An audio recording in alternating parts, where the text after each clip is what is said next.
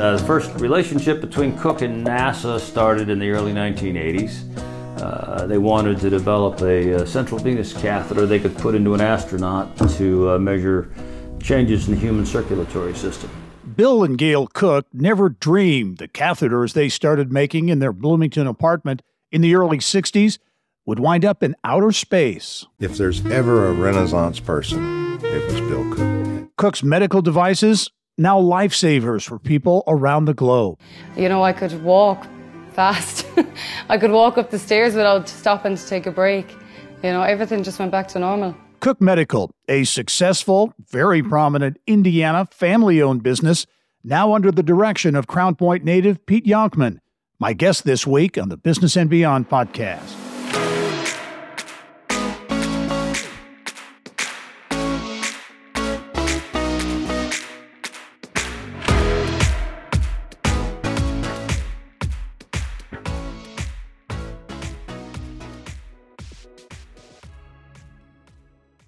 Bloomington based Cook Medical is a company that walks to the beat of a different drummer, one that is in tune with lifting Hoosiers and their communities. I am bursting with pride for how you are doing what you're doing at Cook Medical.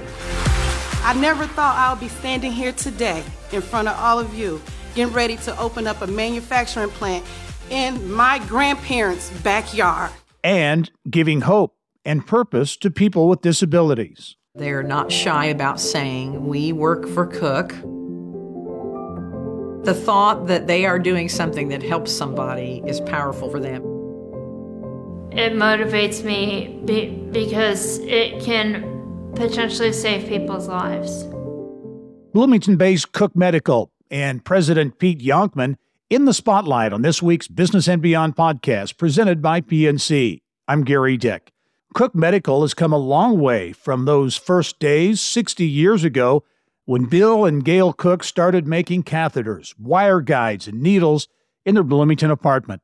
The company has grown into a global giant, 12,000 employees around the world, providing medical devices to some 135 countries. And President Pete Yonkman is making sure the Cook way carries on. It's not all about the bottom line dollar. Cook Medical is about community whether it's creating job opportunities in a rough area of Indianapolis or giving people with disabilities a chance to fulfill their potential. And I'm really pleased to uh, have Pete Yonkman, the president of Cook Group and Cook Medical, join me on the podcast this week. Pete, how are you? I am doing fantastic, Gary. It's good to be with you again. You know, I got to say, uh, I just want to say congratulations again. I know it's been a little while, but uh, I tell you what, I, I find that uh, the IBJ and Inside Indiana Business it, it's my go-to source for news anymore. So I appreciate all you guys have done. Well, I appreciate that. We appreciate that very much, uh, indeed, Pete. And you know, first of all, that, Bloomington, you know, just in terms of our coverage, we continue to enhance our, our statewide coverage, go well beyond Indianapolis. But seems like there's a lot of momentum, uh, not just what you're doing uh, at Cook down in Bloomington, but the mill and some other some mm-hmm. other things in Bloomington. Seems like there's a little uh, some some momentum down there. There really is. I think the connection between IU is, is stronger than ever.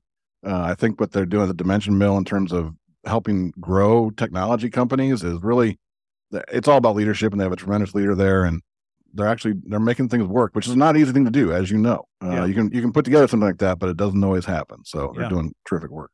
Well, certainly Cook uh, is and has for a long time been such a huge part uh, of the Bloomington area economy, the Indiana uh, economy as well. An iconic company, two billion dollar company uh, 12,000 or so employees. Really one of the true entrepreneurial success stories uh, in our state. Talk about, uh, first of all, that, that snap, give us a snapshot. Uh, I think about everyone has heard of Cook, but they might not know of the the uh, the breadth, the reach uh, that Cook has.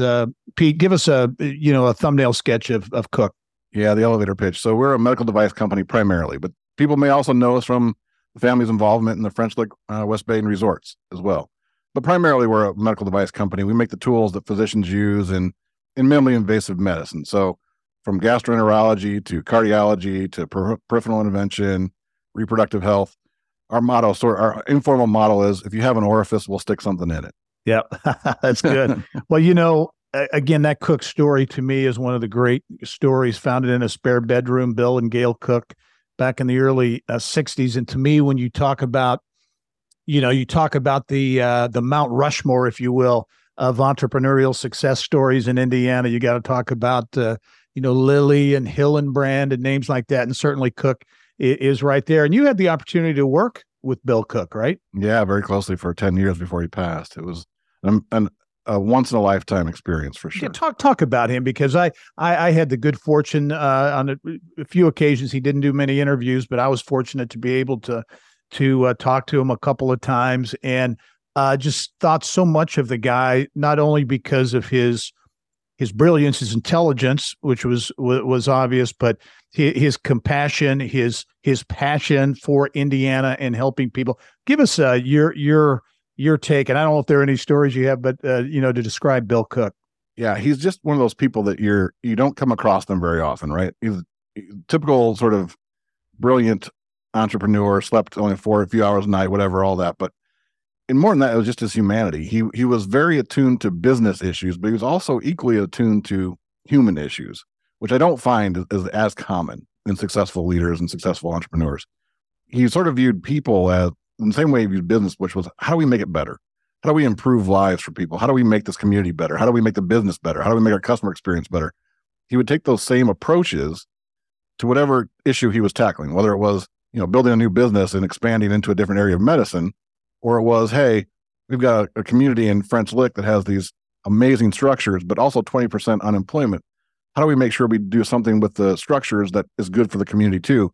He just had this brain that worked in a way that was very methodical and thoughtful and never was limited by what other people had done before. He always wanted to say what's possible, not what have people done before. And the impact of Bill and Gayle Cook extends so far beyond the, you know, the business side, as you just mentioned. You mentioned uh, French Lick and West Baden, but but you know, so many dollars and so much effort in communities large and small all over the state and they, because they had such a passion for historic preservation and and and how that is going to live on. And we talk about legacy that'll live on for many many many years. Well we look at the, the involvement they had in bloomington. People forget that bloomington was not downtown was not a success story in the 70s and 80s and they really said hey we're going to try and start something here we're going to renovate renovate one of these buildings and start spurring some activity now you come to bloomington it's one of the most vibrant downtowns we have in our state and all of that become is because of his vision of what it could be, not what it was. Yeah. Eh, eh, well, you and you talk about French Lick and West Baden, and I uh, remember many years ago being down there, even before I started the business show, and and uh, as a reporter, in what, what obviously a state of disrepair that that whole situation was in, and and if they didn't come, if Bill and, and Cook didn't come in and do it, it it would no longer be there. I I think it was probably it would be gone. It was yeah. it was fa- literally falling to the ground. So imagine seeing the structures. If you've seen them, they're magnificent, but they're massive. So imagine walking up and thinking, okay, this thing's falling to the ground, but we can save it and we can do something really great for this community. You know, and at the time, not knowing whether he had the money to do it or yeah. whether he had the expertise or all this stuff, but it didn't matter. He just said, I'm going to find a way to do it. And he did. And you talk about the impact, obviously beautiful structures, but you talk about jobs, hundreds and hundreds of jobs and an infusion into the economy, into an economy that was certainly uh, very much in need of it. It was a very depressed, a tough area, uh, that Orange County area, and it's it's really uh, breathed new life into that into that part of the state. That's the way he approached everything. It was always, you know, he he of course would give money away, but he was much more excited about what can we do that's going to be impactful, truly impactful for people. And he believed in business, he believed in jobs, he believed in renovation, he believed in building things when he did historic preservation, he would always say, I don't want to build a museum. I want it to have a purpose in the community. I want it to be meaningful. And that was something he was always looking at. And so that's that's kind of been the way we've approached things is we've always talked about you can do good business, but you can also do good at the same time. And that really comes from him. Yeah. And and there are several examples we want to talk about because you're doing some very innovative things in that regard. Want to before we get into that, do you want to talk more current business and I know earlier this year you've had a lot of growth. Uh, you did have a, a layoff announcement earlier this year, about 500 employees, 4% reduction in your global workforce. It was a tough choice. I know you're quoted as saying a very hard choice at the time. Was it all related to to demand for products? What what were the what was the decision making around that that layoff earlier? You know, it it obviously is a, a it's the worst part of business, obviously. But I'll tell you, the world has changed so significantly since the pandemic. Everything in our world has changed geopolitics, our supply chain, uh, the way we do our work, the way we communicate with each other. So the demand for our products is still there, but our work, the way we do our work, needs to change. And so it's the, the other, obviously our reduction in force is the hardest part, but it's something that we're going through. We're going through a five year sort of uh, strategic period where we're looking at everything we do and saying, is this really going to set us up for the future of what business is going to look like, including things like AI and the way medicine is delivered. So, you know, whatever plans we had before the pandemic kind of went out the window and the world's changed on us. And so we're, we're adjusting to that. Don't want to get too far in the weeds, but you mentioned AI.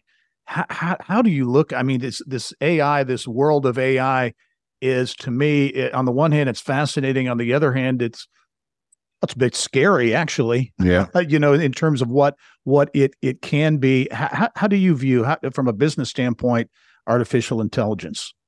Well we obviously are watching it very closely. We have a team that's dedicated to understanding where the technologies are going how we do our work. You know it'll it'll impact how medicine is delivered uh, on one end right? So you know physicians can are incredibly bright people but they're limited to the world and the, and the experience that they have. And also in some some scientific papers if you can create real time data, real world data that's showing how products are performing, how drugs are performing in real time across thousands of physicians, medicine's going to get better. So it's exciting in terms of how medicine will improve. But then we're also thinking about how we do our own work. And just the, you know, the beginnings of this with ChatGPT and other AI initiatives, you can start to see that it, it can take away some of the, the, the non-value add, some of the drudgery of the things that we do. You can sort of outsource it to G, ChatGPT or, or Microsoft Copilot's coming. Some of these things that you spend time digging through data, trying to put spreadsheets together, some of that stuff can be done for us, which is terrific because we want our folks. We have a lot of really, really bright people that are spending their time doing value add work that we all have to do. Right. So it's exciting to think about what people can do when they're freed up from some of that, some of those tasks. How about talent? Uh, it's an issue affecting basically all businesses, all industries, not just here in Indiana, but throughout the country. Are you finding it okay to be able to, to attract the talent you need to do what you want to do? Yeah, I do. I think Indiana is a place you can recruit to. Uh, I think people look at the cost of living. They look at the mm-hmm. stability of the state. They look at the healthcare provi- system. They look at the education system. You can recruit to here.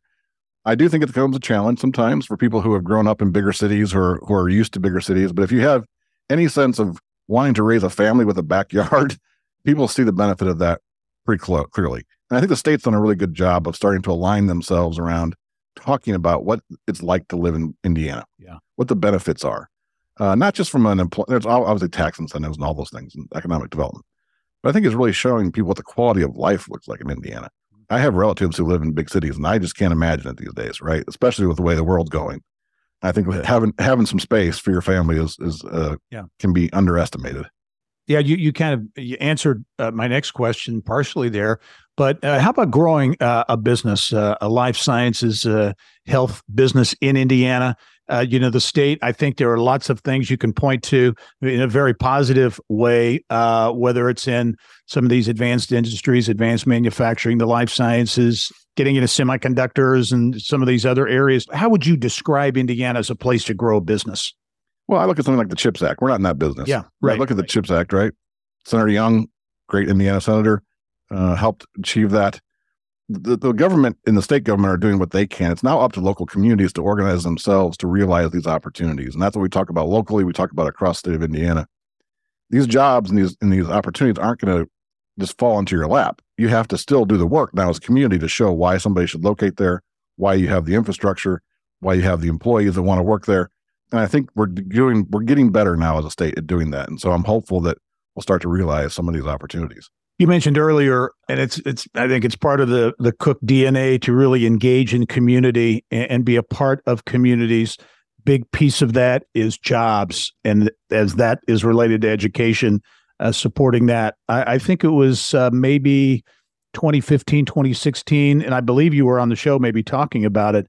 But the My Cook Pathway initiative talk about that because I think it was, and, and correct me if I'm wrong, but as I, I remember, it was kind of aimed at stopping that cycle of people just going from one lower wage job to another lower wage job, people without high school diplomas, people truly uh, aimed at changing people's lives and using education to do that. Yeah, that's, you know, if you look at our, our, we have a collection of businesses all under Cook Group. And if you look at our purpose statement, what we, why, why are we, why do we exist? And part of that talks about empowering communities and people to reach their full potential. And that's what I think the Cook family brought to the table was how do we use our business in a way that helps people with upward mobility? How we how do we change the trajectory of their lives? And that's something, you know, that changes over time. And one of the things that's happened is education has become so important to get that first job, right? You, you have to have some level of education. It's getting harder and harder. The days of, you know, going to the factory after dropping out of high school probably aren't there anymore. So first thing we got to start with is get people educated, get them the education, the resource they need. And we were guilty of this, right? We had a we had a requirement that said, if you want to come work for Cook, you got to have a high school diploma. Well, when you think about that, why? It wasn't a legal requirement, it wasn't an HR requirement, it was just our requirement. So we said, you know what? We have tremendous resources like Ivy Tech, and they'll help us get these people their high school equivalency. That should be possible. So we created a program that said, come work for us in the morning, go to school in the afternoon with, at Ivy Tech. We'll pay you full time, but we're going to get you that high school equivalency. We had 300 people now graduate that program. Unfortunately, we have 25,000 people of working age in our area that don't have a high school equivalency still. Yeah. So we need more help. But we've seen other companies take up the same model. And so now we're getting hundreds of people through the system that gives them that foundational element of you never have to say, I don't have my high school diploma again. You can walk into an employer and say, Yes, I have what I need. That's the first step. And so taking those obstacles out of the way, and it really, you know, it's not, I've asked people, those programs are available. If I wanted to today, I could go out and get a free high school equivalency. It was the fact that somebody said, I'm going to, I'm going to believe in you. I'm going to give you a job and I'm going to ask you to do this. That changed it completely. Mm-hmm. Uh, and people got very, very excited about that concept. And you, know, you talk to people who I do it. I, I have I have lunch with every, all of our graduates, and what they say is most of them are women who were pregnant in high school and had to drop out, and they just want their kids to see the value of education. They want their kids to understand how important that is. That's generational change if you can do that. Talk about. I don't know if there are any stories that stand out to you, but you mentioned you have lunch with all these graduates. It, has got to be I, I, think on one has got to be inspiring uh, for you to sit down and hear these stories and hear how this program here how hear how the companies literally you know change lives. Yeah, you know it's incredible. I talked to other employers about this, and sometimes they'll say, "Well, I'm not sure I'm going to get the quality of the employee that I want," or so. What I tell that I always tell the person who's saying that to me, and it's usually a VP of something, right? Right. I always say to them, "Look, you go take the uh, math portion of the high school equivalency. And you tell me how you did on that." and that shuts the conversation down pretty quickly. Yeah. But what I, you know, I'll give one of our first graduates was a woman. She moved from Chicago because of this job opportunity. She came down to Bloomington for this job opportunity, this education opportunity. She had kids, same story. She wanted them to see the value of education, but she wanted something more for her own life. She came to us, went through the high school equivalency program. And then a couple years later, I was asking about her, and somebody said, "Well, she left." And I was, I was kind of, like, "Oh my god, why, why did she leave?" Well, she went back to nursing school. Hmm which is terrific, right? That's that's the exact pathway we want. She's not working for Cook anymore, but now we have somebody in Bloomington who is a nurse, which we desperately need, and she's improving her life through those steps. That's that's the whole idea of that program is just don't give somebody a job. Let's get them on a pathway to helping them improve their their life and their family's lives. Another program uh, that I found and find fascinating was what you did uh, with the manufacturing uh, operation that you uh, put in an Indianapolis neighborhood near Northeast Side neighborhood, 38th and Sheridan area, tough, tough area economically. And, and, again, I think it's another example of of Cook saying, you know, you can do good business, but also go, do good things at the same time. Talk about the, the, the decision making process, because to me, on the one hand, I mean, it sounds great, but I, I would think there would be a level of maybe a level of risk involved there that uh, many companies would not want to take. But you put a, a manufacturing plant in this neighborhood, invested the money there. All the workers, I believe, are from that neighborhood. And then there's a grocery store component, I know, uh, in addition yeah. to that, in that neighborhood. So it truly is investing in the neighborhood. Talk about uh, that project and how it came about, because I think if I remember right, it opened uh, last year, maybe a year ago or so. Yeah, the manufacturing facility is up and running. Uh, we have about 65 employees now, 100 by the end of the year. Uh, that really came about. We had a long partnership with Goodwill of Southern and Central Indiana. We were trying to hire people with obstacles to employment, you know, like being out of prison or maybe disabilities or substance use disorder. Found we were not very good at that as a company. We don't understand the needs of those folks. Goodwill really does. They have the support structures to help people get stable, to help them get transportation, childcare, et cetera. So we had a long partnership with them, helping them. They would hire folks and then they would come to cook. And we said, you know, after um, George Floyd was murdered, we don't feel like the kind of company that just wants to put out a, a statement or use a hashtag on Instagram or something. We want to we want to actually be action oriented and be part of this discussion. And so we went to Indianapolis and started talking to neighborhoods and started talking to communities and said, you know, these are communities that have seen they're predominantly black communities that have seen opportunity leave over the last 40 years. How can we be a part of that solution? How can we do differently? And so we met some people. Uh, Ashley Gurvitz being one was a community leader there, and she said, "Hey, come meet our people." She didn't talk about tax incentive. She didn't talk about all the economic development opportunities, which other people did. She said, "I want you to come meet the people," and we did. And we're like, "Wow, you know what? This is a really tight knit community that really is desperate for opportunity. That's put themselves in a place to be ready for this." And when you find something like that, it's easy to put your energy. We needed the capacity. So we could have built it in Bloomington. We could have built it in Mexico. We could have built it anywhere. We thought, why not build it in a place where people are ready for opportunity? They have not seen it in a while. And we can be part of this discussion about how do we make sure that the, this American system works for everybody, not just a few places in the state or in the country. And so we partnered with them, uh, built this manufacturing facility. Goodwill runs it and operates it. They provide wraparound services for people. And I, I talked to an employee there who he came up and he said, you know what? this last week I got my ankle bracelet off. It's the first time in 30 years I have been a free man. And it's because of this job. When you wow. when you have those experiences and you're and you're doing business you'd be doing anyways, why not do that too? Why not give people that chance? Wow. And that's the, that's the mindset I'm trying where we're trying to make sure that other business leaders understand is do your business. Just think about it in a little different way where one and one equals three. Yeah. You, you mentioned goodwill, uh, and I don't think uh, many people understand the impact and, and, and the substantial work that Goodwill does. Everybody sees the the retail stores, and those are important. But with their job training and retraining, they, they are just difference makers uh, to the nth degree. Yeah, they're they're a fundamental institution of our state. They provide services, and there's tremendous not for profits out there. Just the model that Goodwill has is so incredible. They do all the retail, obviously, which provides jobs those jobs in the retail are really about that first step in getting back to upward mobility. They do manufacturing like they do for us, but they also do adult high schools, which has thousands of people every year who have dropped out of high school. These are incredible programs and helping people get back to that the, workforce that we need, getting them past the, the drive-through jobs and Wendy's. You know, these are important jobs, but these, these things that that Goodwill is doing is really moving people forward in life. Yeah. Do you think, uh, uh, Pete, that this that this model uh, will be replicated or is being replicated elsewhere? Because I think it's uh, you really went all in in terms of investing in the plant, investing in making sure the neighborhood supplied the workers, the grocery store piece. I think the 100% or very close to it participation from mm-hmm. contractors, mm-hmm. minority uh, contractors. Uh, is this something that can be replicated? Absolutely, because the thing about it is, it wasn't philanthropy right? So we're not doing this as philanthropy. We're doing it as our business.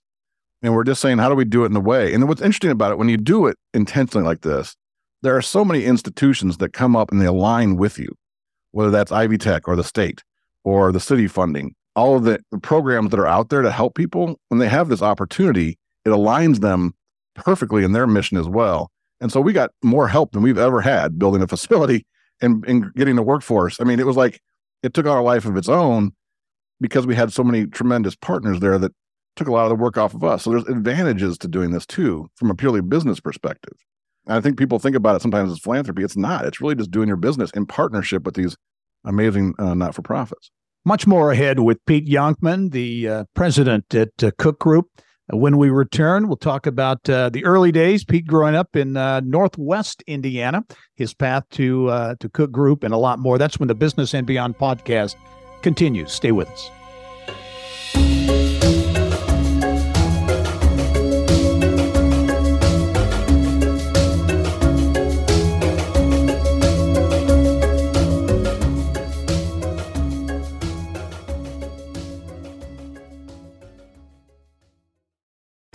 At PNC Bank, we're committed to making a difference in the lives of our customers and communities by helping them move forward financially. As a Main Street bank, we try to do right by our customers with every encounter. Our local teams offer personalized financial advice to help guide you in making the best decision. We're proud to be part of your community. PNC Bank, See how we can make a difference for you at pnc.com. Copyright 2022, the PNC Financial Services Group, Inc., all rights reserved. Welcome back to the Business and Beyond podcast presented by PNC. My guest this week is Pete Yonkman. Pete is the president of Cook Group and Cook Medical, based in Bloomington with, with operations uh, around the globe. And uh, Pete, want to talk about uh, you are you are a native Hoosier, true Hoosier. Grew up in Northwest Indiana, right? Born and bred. Yep. Yeah. So tell me tell me about growing up in Crown Point, Indiana. Well, we were affectionately call ourselves region rats. Yeah, uh, of course. You know, yeah. so but yet only if you grew up there that you can call Yeah. It was a great place to grow up. I you know, we, we always lined a little bit more of Chicago, to be honest. All of Mhm. our TV came from Chicago and our media came from Chicago. But tremendous community, diverse community, a lot of steel workers, you know, people who relied on the, steel industry for their jobs. And it was a very working class community and uh, had a great downtown, great courthouse, just a, a nice place to, to grow up. Yeah. So you like uh, were- you're obviously a smart guy. So you you know you liked uh, like s- schoolwork, books. You play uh, sports, music. What what would what you Yeah, I- busy?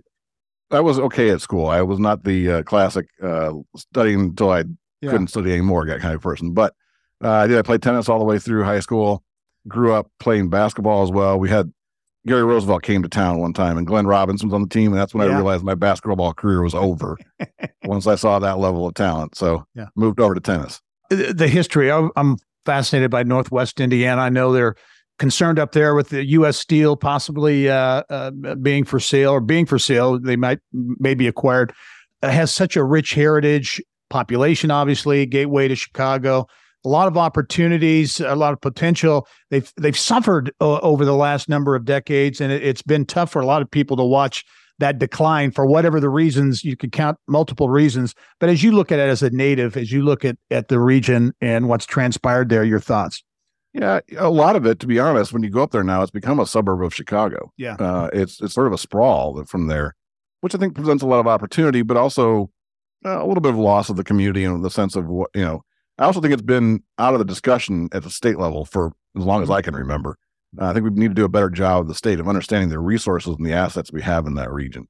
You know, I grew up playing tennis, as I said, and I would I would drive every day after school downtown Gary, at the convention center there had a tennis facility, and play tennis there. And I, I went back a few months ago to Gary, and I, I just was sad to see that it hadn't advanced much. And in fact, in many ways, it may have declined in terms of resources available to people and the community there. And I just think we have not at a state and local level done a really good job supporting that community. And I think we need to do better. Yeah, and I think you know from some of our reporting and being up there, which on the flip side, I, I think is nice to see is the extension of the South Shore Rail Line and double tracking and number of communities up there investing in quality of life. So I think uh, I think there's a feeling up there they can turn things around, and I think in fact are uh, to an extent doing that and getting people actually because of the tax climate and other things.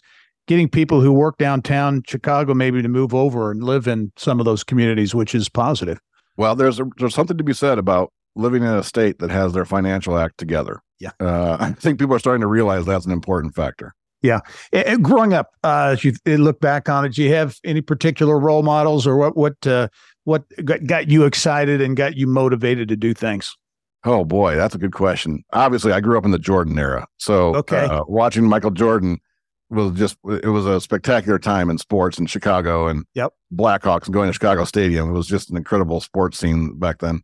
Yeah, Uh, so that was a big part of my life. But you know, funny enough, I grew up watching Charlie Rose every day. I, for some reason, I became a Charlie Rose addict early on in life interesting. Yeah, and uh, just watching the the discussions of public policy leaders and business leaders and religious leaders all trying to tackle the same issues i thought was something i still do is go back and watch those episodes sometime just to learn from people uh, about how they did things when you talk about that, uh, whether it's a Charlie Rose or some of those discussion programs, and some of the discussion that took place, obviously much of that seems to be lost today. With you know we're so polarized on the left or the right, and you know that discussion that you talk about that used to take place doesn't seem to take place anymore. no it's awful i i just am so sad to see the level of discourse and what it has become uh, because i don't find that true to, i don't find that to be true in reality it just Yeah. exists on the internet on tv but when you get with pe- real people and you're dealing with real issues it's not Yeah. that way Yeah. and somehow we but we're making it worse by the national conversation social media i find our politicians now are playing to that level Mhm. So they're trying to get attention by being outrageous. They're trying to get attention by being the loudest voice in the room. I really, I, I actually think Indiana has a great tradition of leadership, of being serious statespeople who understand their public servants. You may disagree with them, but you can't argue that they're not serious about their job and trying to make Indiana better. We have Lee Hamilton, Dick Lugar, Mitch Daniels. I mean, was, people have differences in all those folks, but they were serious about the job and they were serious about that. I we're we've it's just a shame to see that we don't have more of that in our politicians. Yeah. you made your way to uh, to Bloomington, right? Indiana University. Yeah. Uh, Went to undergraduate and law school there. Okay. What'd you what'd you what'd you study and why why why IU? Was it always going to be IU or did you think about going anywhere else? It was always going to be IU. My parents both went there. My dad went to law school here. Uh, I kind of in the back of my mind, I want to go to law school. So I studied psychology and philosophy, which are the perfect entrees into law school, as you can imagine. But I I love that training. I wouldn't my, the liberal arts training I got at IU. I wouldn't I would I wouldn't give that up for the world. I think in today's world, particularly where there are so many issues that you have to deal with, so much technology change, being able to understand how people work, how systems work, how societies work, and all that fits together, I think is uh, I, I, encourage people. I think people think liberal arts is is struggling, but I actually think it's going to become more valuable as time goes on. So once you got out of IU, where, where did you go initially? Because you've been a cook for a while, you're chief counsel uh, there as well. But what, uh, what was that first job out of out of college? So I went to Michigan, uh, worked for a title insurance company, did underwriting there, and then I knew some people from all my time here in Bloomington that said, "Hey, Cook's looking for an attorney. why don't you come down and apply for that?" And so I did. And not a hard argument to make to come back to Bloomington. Uh, yeah after you've only been out of school for a few years. Yeah. What uh, what's next? What's uh, uh, next for Pete Yonkman and Cook? Uh, so many things going on uh, on the business side, as we've talked about. Uh, as you look at the next that vision for the next five to ten years, what's going to be really occupying your filling your plate up? Well, we talked a little bit about AI and, and and also the impact on workforce, but I think the workforce in general is changing. You know, I find that we as companies need to do a better job of explaining to our our teams how everything fits together, the why of the work that we do. You know, I think that the the older hierarchical model of of organizations is is changing. Uh, I don't know if people understand it or not, but it really is changing. My job, I feel, is like I need to spend a lot of time getting people to understand the importance of why they should give their efforts and their talents and their time uh, to a mission. And I think that's something that we have to think about deeply. Uh, I think remote work. I know people are trying to move away from it. I don't think it's going to ever go away completely. Mm-hmm. Uh, I think you're going to, the way we communicate is different. The way we organize our teams is different. So I, am going to spend a lot of time over the next few years thinking about how we organize ourselves, how we work, what it also means to be a socially responsible citizen as a corporation uh, and as a, as a group of employees. What does that mean? And then obviously a lot of the technological advances are coming down the pipe are really exciting for us in terms of our pipeline and and how we can treat patients in a way that we couldn't before. Certainly, uh, Indiana uh, continues to benefit uh, from Cook Group, from leadership, Bill and Gayle Cook, Steve Ferguson, and certainly you, Pete Yonkman. Uh, really appreciate you taking the time to uh, join me on the podcast and appreciate all you do for Indiana as well. Thank you. Same to you. I appreciate all the good work you guys are doing at uh, IBJ and IB. It's really important. All right. Pete Yonkman, the president of Cook Medical and Cook Group. My guest this week on the Business and Beyond podcast. It's a weekly conversation with achievers in business, sports, entertainment, and beyond. And you can hear every episode of the podcast and get Indiana business news 24 7. All you have to do is go to InsideIndianaBusiness.com. Thanks for joining us. I'm Gerry Dick. We'll see you next time.